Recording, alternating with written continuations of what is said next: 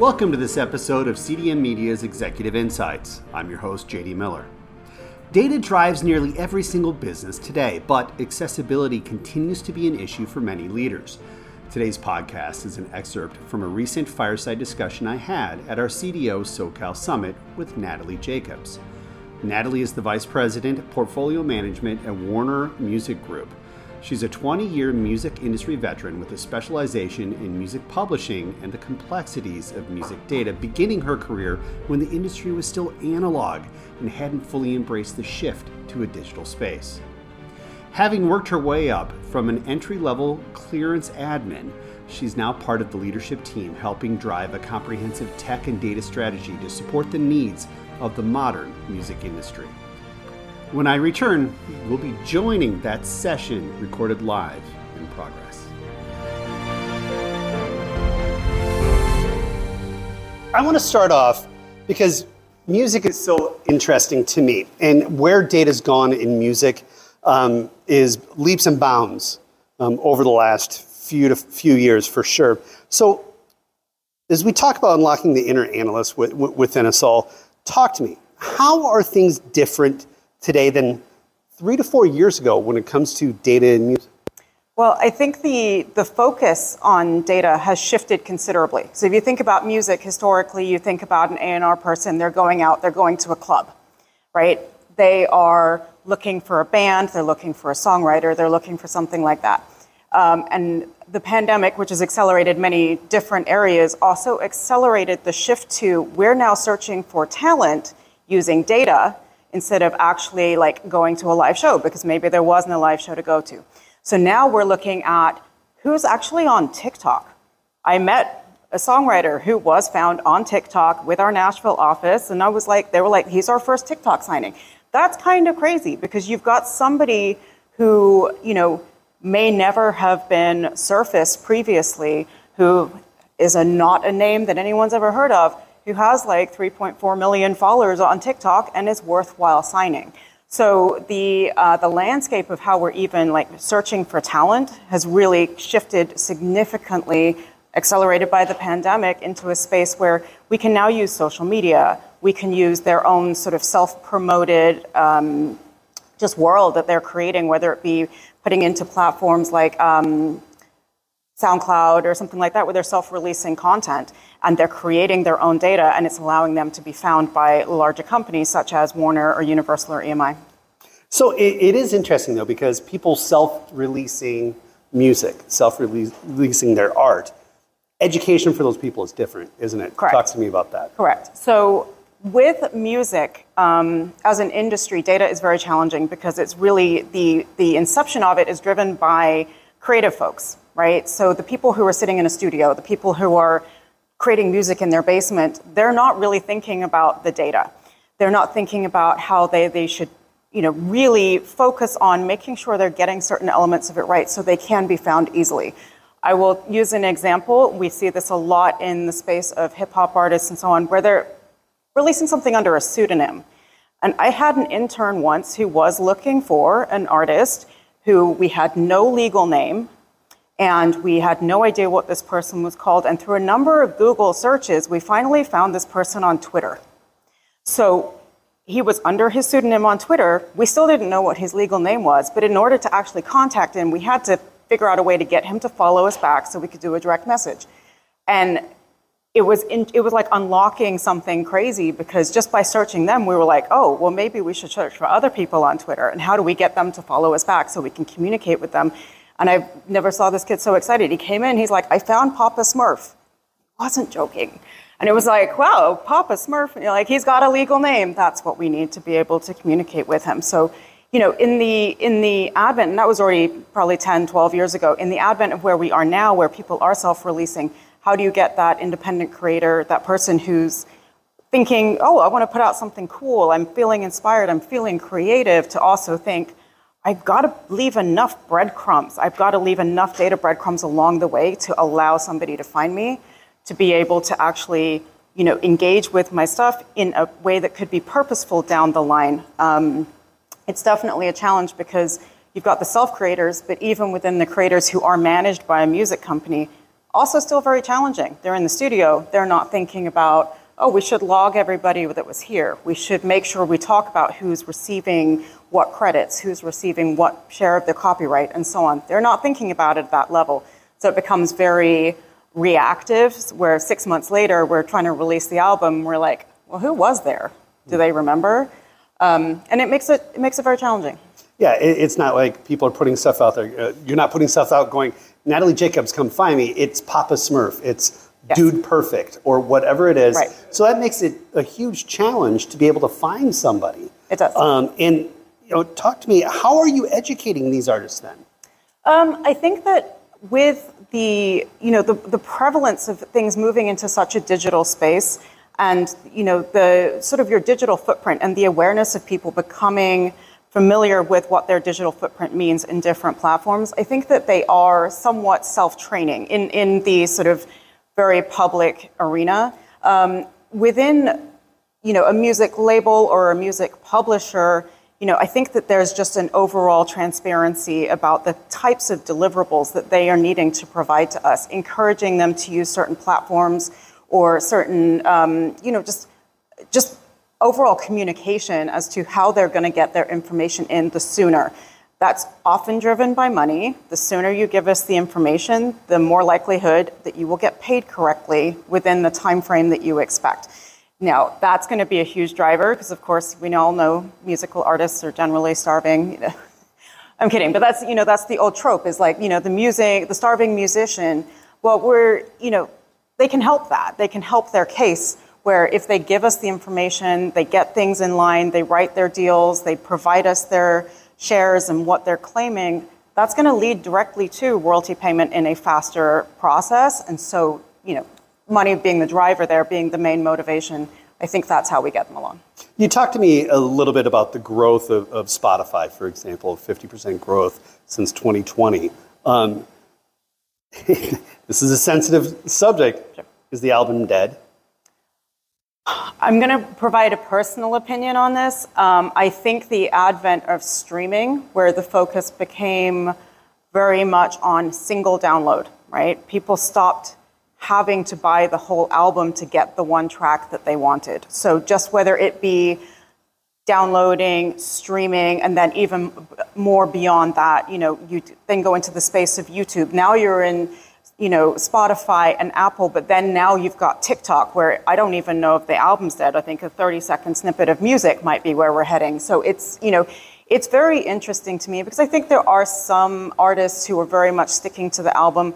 We are in a space where, you know, there's a little bit of pushback on going entirely digital. Kids still love to buy their vinyl. My 10 year old has a vinyl that he loves, and he sat there and he read his he read his LP liner notes with the lyrics, and it was a very proud moment for me as as a music uh, as a music person. But um, you know, there is there is going to be that sort of element of people who always want to hold on to a little bit of that analog and sort of reject going fully digital.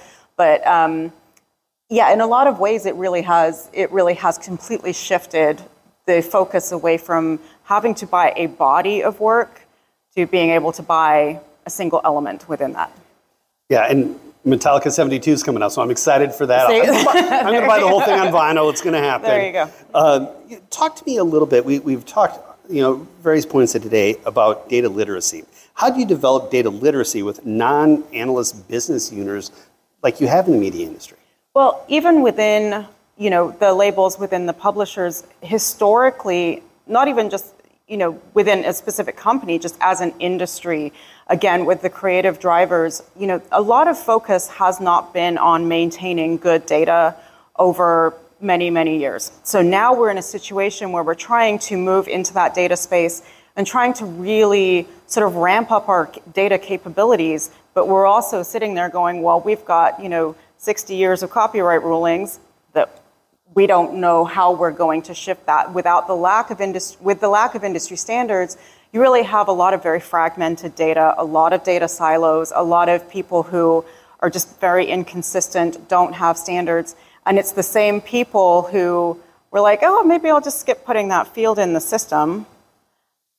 But then, you know, their, their boss is now asking for something that pulling from that field, and it could be something as simple as release date, and you've got inconsistencies in that space, and it makes it very, very difficult. So one, one of the things we're really working on is sort of getting everybody at whatever level of the company, at whatever level you are, it could be an entry level person, making them understand the importance, understand the importance of that one data element that seems insignificant now, how significant it's going to be later when somebody says, hey, tell me everything that we have that was released in 1962, and we don't have the coverage to be able to pull all of that information because, well, somebody didn't think it was that important to pull it in.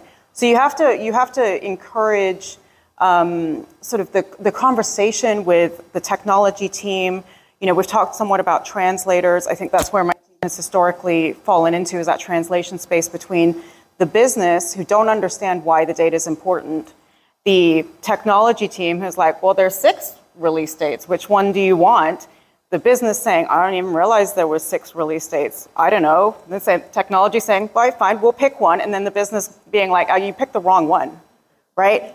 How do, how do you know I picked the wrong one? You, you didn't know there were six of them. So it's really beginning to sort of drive that conversation. I think it's as important to provide the technology team context. And I think this is something that Kathleen was kind of alluding to earlier they don't need to be experts, but they need to understand the basics of why something like a release date is important. And on the flip side of that, entry level analysts could be an intern, they need to understand why it may seem like a stupid field and maybe the system's not requiring you to add it in, but if you have it, you should put it there because you never know when we're going to need it later down the line. So it's really shifting. Um, we actually use the sort of business required versus system required fields a lot there's system required fields that's going to stop you and say you can't go further unless you put that in. Then you've got the business required fields where it's like, well, the system's not making you, but you should put it in. Um, and sort of really bridging that gap between the two sides and um, applying that context and just building understanding. So let's pull that thread a little bit because you know what do you see as the key components for improving you know, data quality and completeness. Music industry, not known for data governance. Nope. It's not really, data standards not really a thing. So how, how can that change? Um, again, I think in a lot of ways for a songwriter, for an artist, for somebody who's on the more creative space who they want to make music their career, they want to earn money off of their creative content. Again, it's going to be driven somewhat by the passion, but also ultimately. They want to earn money, so they want to get their royalties. So they will drive change when they start seeing results. They're like, oh, if I do this better, I will actually be able to pay, get paid, sorry, um, and that's going to be inspiring to them. If I give the label the right information, they'll pay me faster. If I give, um, even if they're self-publishing, they're putting it into Spotify themselves or some, you know, through some third-party delivery mechanism they can get paid faster. That's all very important. Within the company, within the companies within the industry, um, I think it's it's very laborious right now. There's a lot of manual, line by line by line, trying to weed through data and just looking at all of these holes, and it's so confusing. And it really slows down processing. It slows down just the ability to focus on the things that are really important because you're just weeding through data line by line by line. You know, you've got you've got people within the industry who receive, you know, thousands of lines of data and they have to sit there and like look at it themselves and highlight it and go into a system and look it up and grab a screenshot and send it off somewhere. And that's not really I, th- I don't think joyful for anybody in their day-to-day job. Um, you know, we have data cleanup folks that we switch what they're doing every so often because otherwise we think they'd all just the turnover would be excessive and they would just leave. So it's really, you know, a productivity. Being able to get through the dredge of the repeated over and over and over again manual review of data, take it to something else. Be able to get to the next step, be able to unlock the analytics, be able to do something purposeful with the data.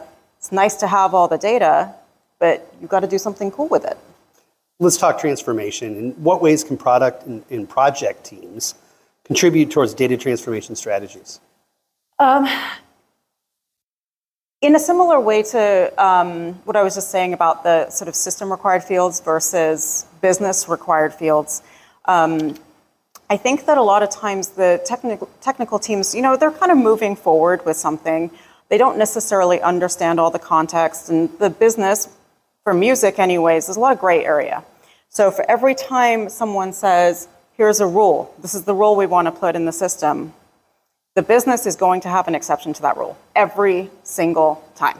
So what we, again, it goes into that like conversation, bringing context to the technical teams, being able to find a middle ground where like, okay, we can't necessarily account for all of your exceptions, but we're going to start creating something that's flexible enough to be able to give you a platform in which to include some of your collection, um, your exceptions.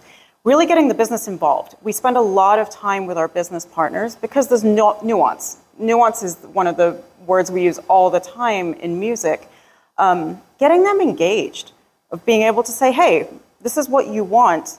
Like, tell us what you want your standard to be in the system. Tell us how you want the flow to work. Tell us how we can improve this filter, improve this dropdown, and actually get them to sign off on it. Don't just make decisions without them, right? Because the more they get used to looking at the data elements, the more they get used to being engaged with whether it be a taxonomy, whether it be sort of defining certain, oh, this is what, what do we mean by product? Okay, we're going to say, in this context, product is an album. In this context, product might be a song. So, you know, really getting them engaged in defining the differences and those nuances between multiple things that could mean very similar or the same. Like, they don't understand that. And by getting them engaged in the conversation and having their sign off, um, it really helps them understand and better communicate as well with the tech team. So the tech team comes to them and says, We want to do something. Now they have maybe a better way to explain it, a better way to um, you know, facilitate what they really need.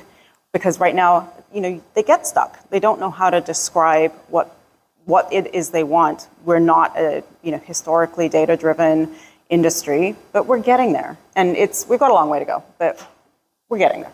On the phone, we talked about uh, AI and ChatGPT. Right. We talked about that today, and uh, but you brought up something a few I moments did. before we were able to take the stage, and how some of the industries reacting pretty quickly to it. Talk to me a little bit about that. Right. So the reason I, I mentioned it uh, briefly is because there was an article that someone at our, our, office that actually just shared. Universal Music Group, and this article just went out in Billboard.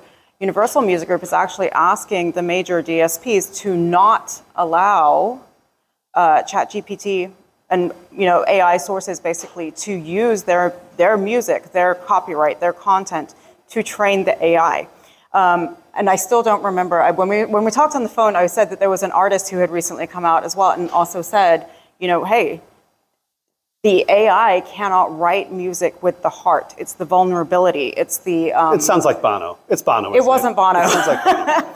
it wasn't Bono, but um, but you know, it doesn't have. It might, it's going to bother me until I remember. But anyway, like, um, it doesn't have the heart. So AI is yes, generative AI is, is going to be able to produce lyrics. is going to be able to produce some kind of musical content. And probably there's people in the art space or the film space who are having the exact same thought right now.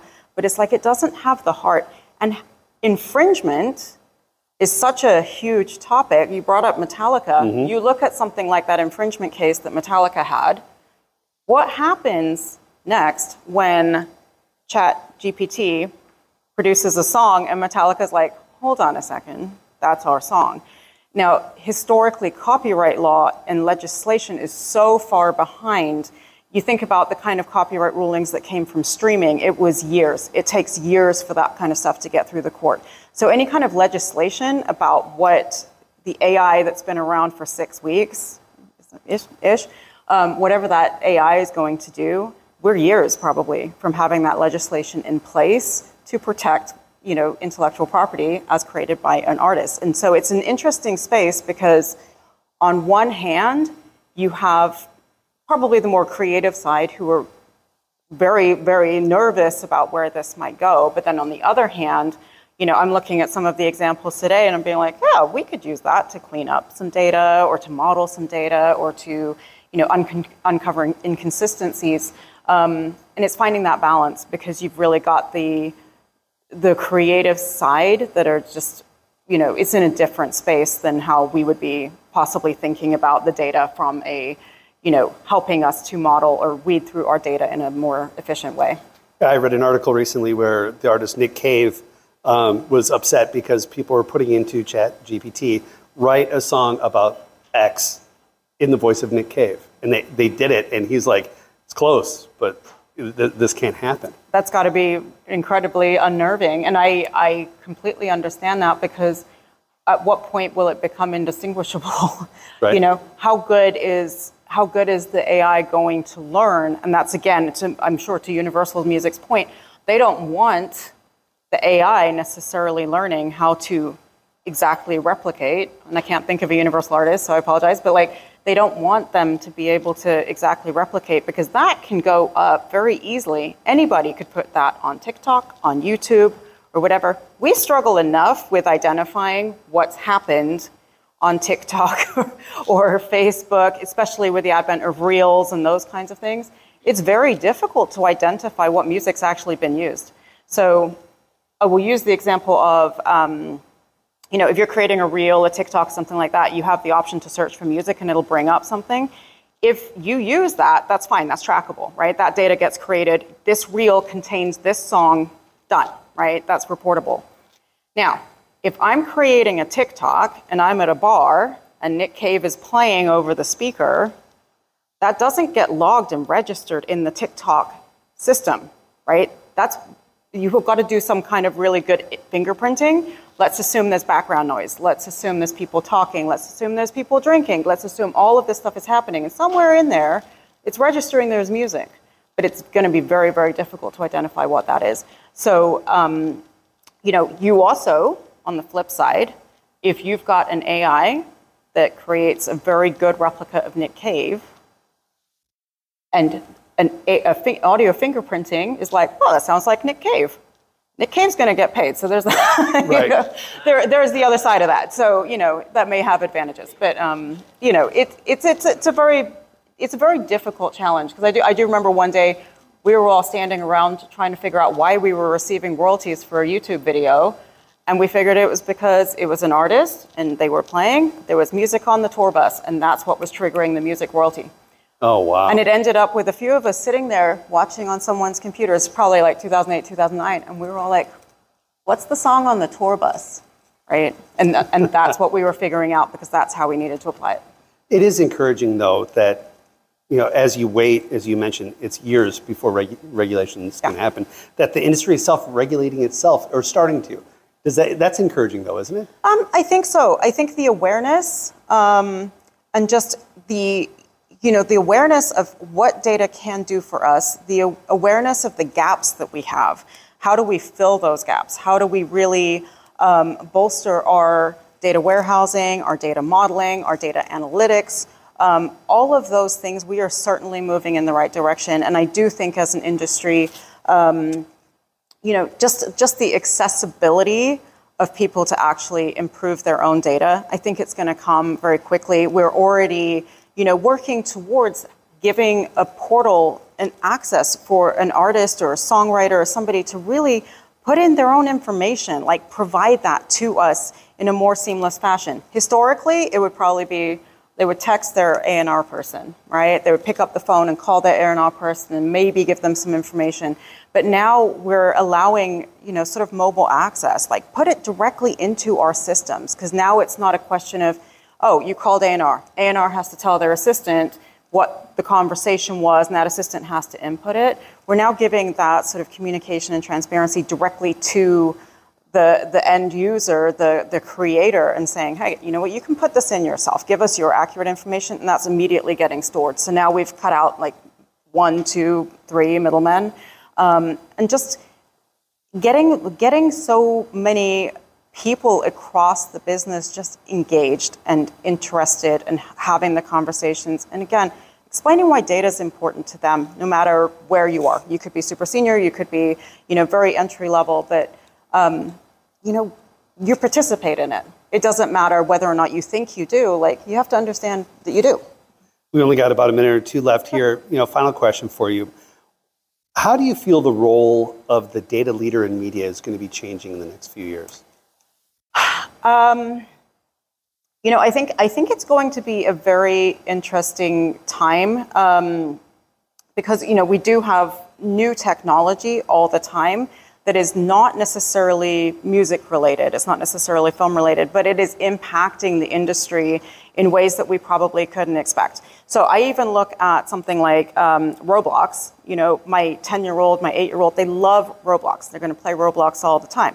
So we've actually gone into um, a space where Warner recently, I think they, they created a game in Roblox, a music game. You can go in there and do that.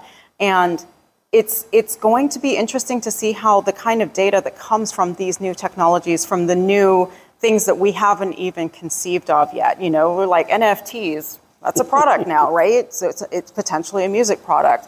Uh, Roblox gaming, we wouldn't have thought of that as a music product, but hey, now we have some element of music product. So it's going to be very interesting um, as a data leader to not only engage in the music industry of the past and like cleaning up the things that weren't up to par but need to be up to par now for the purposes of data tracking and analytics and really understanding you know what's already happened but you know we when napster happened we didn't think spotify was going to happen yet so really it's it's where do we go next it could go in so many places and it probably isn't music industry that's driving it music is prevalent in all spaces, really. I think that's one of the beautiful things about music. It doesn't matter, it's relevant in so many different spaces.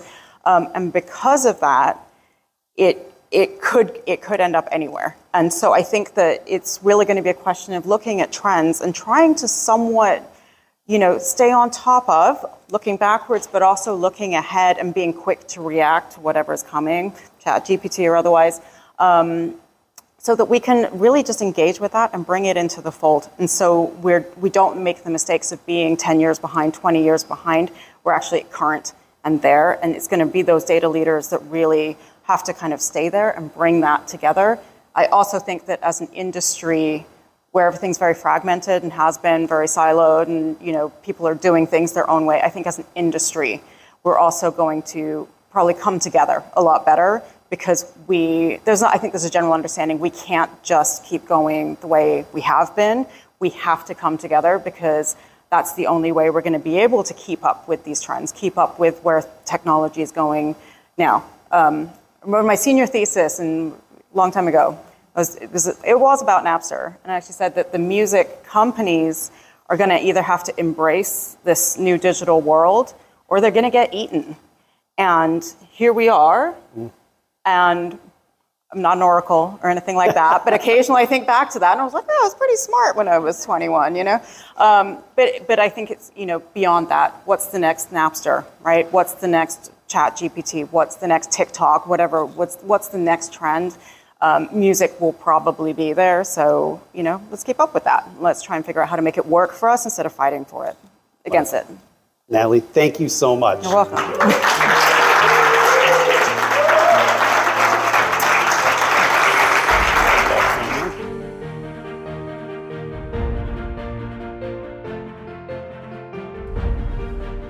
A big thank you to Natalie for sharing with us at the CDO San Francisco Summit.